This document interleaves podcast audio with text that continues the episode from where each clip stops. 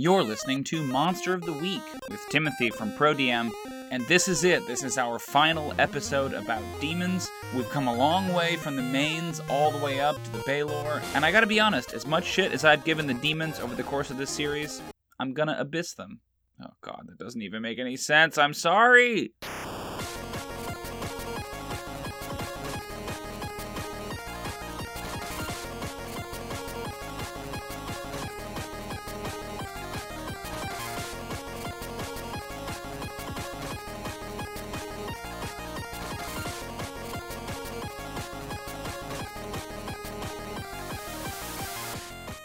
So let me explain what happened. This is actually the second time I'm recording this episode. Something about the data file for the demon episode got corrupted, and so I wasn't able to post it a couple of weeks ago. But thankfully, I am a few weeks ahead on Monster of the Week, so I was able to do the dinosaurs last week, and now I am re recording the final Demons episode, so I apologize. It'll be out of order in the feed, but I will try to fix that if I can. And here we are, the much anticipated final episode of the Demon series. You can find the demons on page 53 of the 5th edition Monster Manual. Today we are covering the final three demons presented in the Monster Manual. Those are the Marilith, the Goristro, and of course the Balor. Like our previous demon episodes, we're going to do this one demon at a time, and that means we are starting with the Marilith. The Marilith appears as a sort of six armed humanoid woman uh, whose lower body is a snake. I always get the Marilith confused with the Yuan-ti abomination. They always feel like they should be a type of Yuan-ti, but they are technically a demon. They are described as being cunning and tactical, often leading hosts of demons, which kind of seems like an oxymoron considering how impossible to lead the demons are. They are a CR16 large fiend. They've got great stats, great saves, normal demon resistances. They have true sight. They have telepathy 120 feet. They have magic resistance. They have magic weapons. They have a cool power called reactive that lets them take multiple reactions. They have seven attacks, six arms, and one tail attack. The tail can grapple. They can also teleport as an action, and they have parry as a reaction that lets them add plus five to their AC against an attack. So that's the Marilith. Like I say, I always get them confused with the Yuan-ti, but they're actually a pretty fun monster. Now, the Marilith first appears in the first edition Monster Manual, and like a lot of other powerful demons, it also has a suite of kind of random magical abilities. It's got Darkness, Levitate, Charm Person, Polymorph. It also says that they prefer sacrifices of powerful warriors, which I think is like a cool note and something I wish we knew about the other kinds of demons. You know, what does a Hezrou prefer for a sacrifice? What does a Balor prefer? That kind of thing. In second edition, they emphasize that the Marilith is a tactician, but they have this impossible task of like corralling all of the demons to do whatever they need them to do. In third edition, they retain the kind of massive pile of spell like abilities, things like Chaos Hammer, Levitate.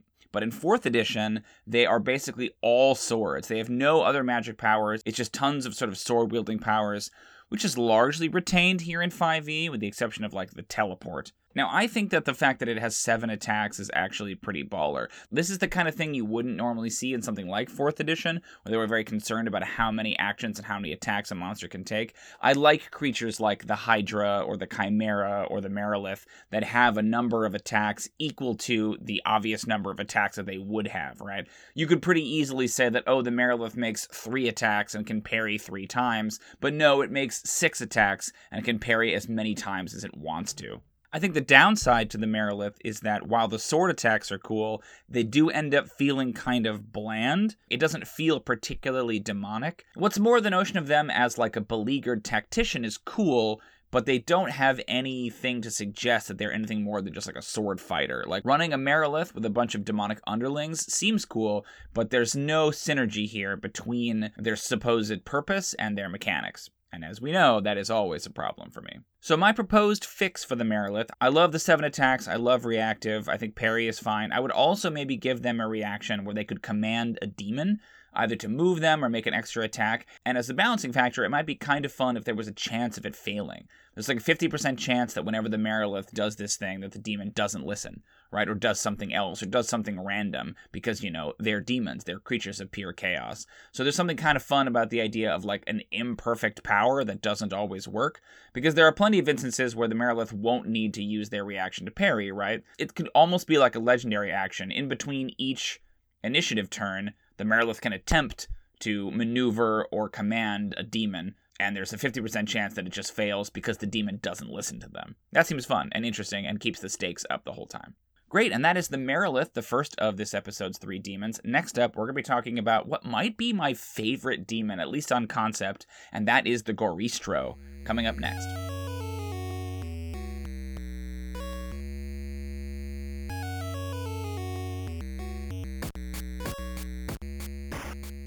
The Goristro is described as a fiendish minotaur as large as an elephant that are basically living siege weapons. They are a CR 17 huge fiend, one of the first huge fiends we've seen so far. They got a 40 foot speed. Now they've got good strength and good con, but bad or average everything else, which is pretty unusual for a monster at this CR. It's really cool to see their low intelligence, especially. They've got good saves, they've got normal demon resistances, but they've got no true sight or telepathy, which kind of makes sense if they're not very if they're not particularly magical. They have a charge power that deals extra damage, pushes, and knocks prone. They've got labyrinthine recall, of course, because they're basically a minotaur. They have magic resistance, siege monster, and then they've got multi attack with fist, hoof, and gore. And that's the Goristro. They're very simple mechanically, but I gotta say, the idea of like a big, destructive brute is really what I imagine when I think of a demon. So there's something like the Goristro to me seems like the demon perfected. Obviously, the Balor is sort of the overlord of the demons, but a lot of these other demons are very intelligent when all they seemingly want to do is obliterate and destroy, which I think is a little bit strange, and I'm happy to see the Goristro is just a wrecking ball. Now, unlike the rest of the demons in this episode, the Goristro actually originates from Dragon Magazine, uh, issue number 91, uh, in an article called The Goristro Revealed. I guess that they had referenced a Goristro in the monster manual, but hadn't actually depicted one. They also make a special point in the article that Goristro often serve more powerful demons, usually demon lords, and that they often carry an emblem or a badge, sometimes even a brand on their body, uh, indicating which demon lord they serve, which is like a cool piece of flavor that might be fun to see. Second edition introduces the idea of the Goristro platform, which is basically like uh, a harness that the Goristro wears that turns it into a siege tower, where it's got other demons, you know, who are using it like a like a weapons platform, maybe even a catapult on its back. Very cool, very flavorful, something that I honestly miss in 5e. In third edition, they appear in the Manual of the Planes, and they have like a shockwave style stomp attack, which is pretty cool. But they also can like throw rocks giant style, which is neat, but a little bit niche. 4E was basically the same. They kept the stomp and the charge power that we now see in 5E, but they actually got more powerful when bloodied, sort of like a frenzy situation.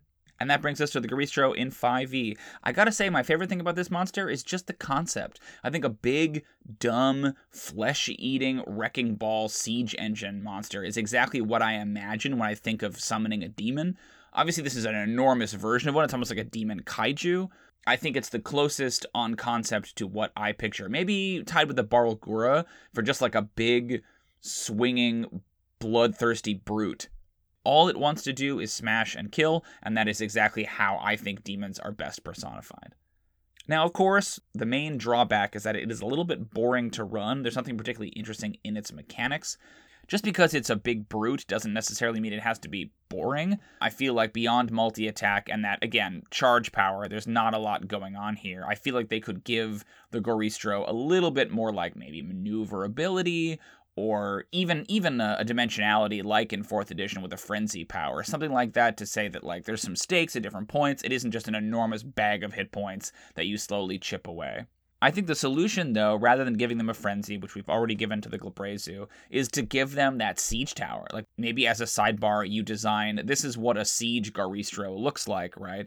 It, it, describes how the harness works and how many demons you could expect to be clambering around. I'm trying to think what's like a good demon to be operating it. Obviously, you don't want something too low like a Dretch, because I feel like a Dretch isn't a threat for the kind of party that would be fighting against a Goristro, but it is 5th edition, so maybe, you know, a lower CR monster is better. My instinct is a Hezrou because they are so similar, and if we use the teleporting power we gave them in one of our previous streams, they would actually be great at sort of getting over walls and fortifications, right? So I would say design a sidebar that kind of mechanizes how the siege tower works, you know, including a number of Hezrou, including whatever weapons it might have, and then maybe you have a point about once the siege tower is destroyed or removed, then it kind of goes berserk and it just doesn't have orders. You know, maybe the there's something about the siege tower that is mind controlling the Goristro, and once you destroy the tower or destroy the crystal or whatever, then the Goristro acts normally or goes on a rampage, right? And that is the Goristro, a very simple monster, but again, I gotta say, I think it executes the demon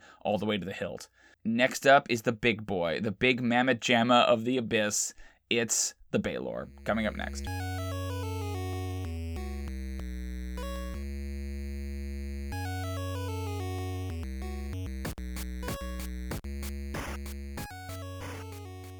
The Balor is the most powerful demon, and they are sort of the overlords of the Abyss. They have a classic Balrog look, complete with, you know, big wings and horns and flaming whip. Mechanically, the Balor is a CR19 huge fiend, which means that it is roughly the same size as a Goristro, but it's got great stats across the board, great saves, of course, normal demon resistances, it's got true sight and telepathy, it has a death burst that deals 20d6 damage on a failed save. Pretty nasty. It's got a fire aura that burns anyone who starts their turn or attacks it. I love that it's both. It's got magic resistance and, of course, magic weapons. It has multi attack with this lightning longsword, which deals three times as much damage on a crit. Awesome ability. And then it has a whip, a fiery whip that deals fire damage and then pulls you 25 feet closer.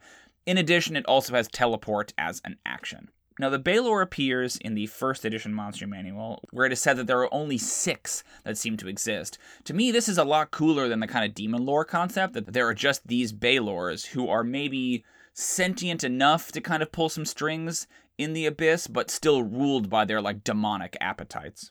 I also love that there are six of them, right? The number of the beast.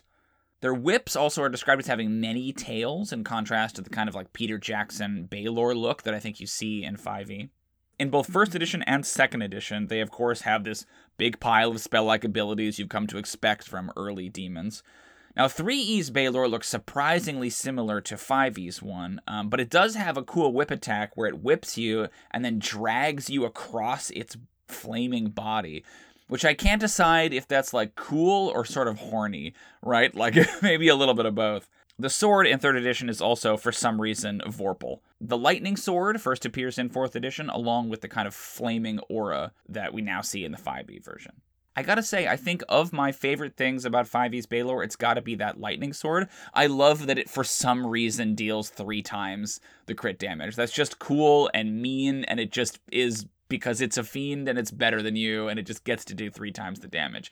Is it because it's lightning? I don't know. That's not like a power we've seen anywhere else. And it's cool that it's exclusively a Balor thing. I actually don't hate the idea of that as like a condition, maybe even associated with lightning, that lightning damage crits for three times as much. That's cool, but it's it was a, it was a fun thing to discover as I was reading the Balor. I never knew that it did that. My drawback is that, like, I think the way they build up the Balor, I was expecting something more powerful. You're telling me that the biggest, meanest fiend of the Abyss isn't a legendary monster? No legendary actions, no lair actions? The lore even talks about how they affect the, they, like, are the ecology of the Abyss, that, like, a Balor will shape the world around it and it's like, well, then where are its regional effects? Like, you have a mechanic specifically designed to reflect that. Come on, if the Demi Lich gets them, then the Balor should definitely get them. You know what I'm saying? Just a little underwhelming if you're expecting like all of these demons. Here's all 12 of these demons, but here's the most powerful one, and it's basically just an enormous stack of hit points with a couple of special attacks. So my improvement would be that you need to give them maybe not lair actions, but definitely legendary actions and regional effects. Ooh, you know what would be cool is you could say that if you encounter the Balor in its lair on the abyss, it has lair actions. But if you encounter it on the material plane, these are the regional effects. Like the moment that a Balor enters the material plane, it has this drastic effect on the surroundings. That's perfect to me. Yeah, again, playing into this idea of this is like the lord of the abyss, right? Plus, some legendary actions will just help them in their action economy problem, which they definitely have. The Fire Aura helps the action economy, definitely, because at least it's pumping out some damage on other people's turns. But this thing is CR 19, so the kinds of abilities that high level wizards and clerics are going to be able to do to it, it's going to have to have some means to fight back. And legendary actions is a great way to get to that. And with that, that concludes our demon cycle. Thank you so much for listening. We'll be back next week with our first episode about devils. So, very much in contrast to the ultra powerful Balor, we'll be talking about the two or three weakest of the nine hells. But until then, thank you so much for listening. I'll abyss you, happy adventuring. Oh no, wait, shoot, I did Abyss in the beginning. Oh crap.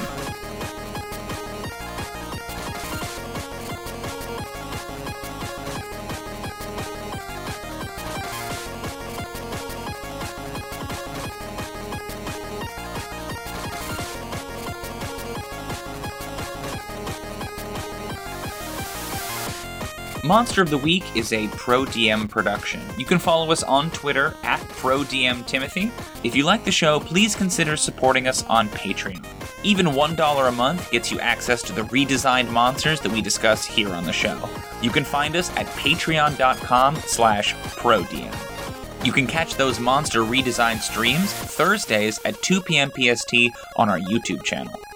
The music used in this episode was Rainbow Ride and Waves by Azure Flux, used under an attribution non commercial share alike Creative Commons license. Check out their work at azureflux.bandcamp.com. Thanks for listening.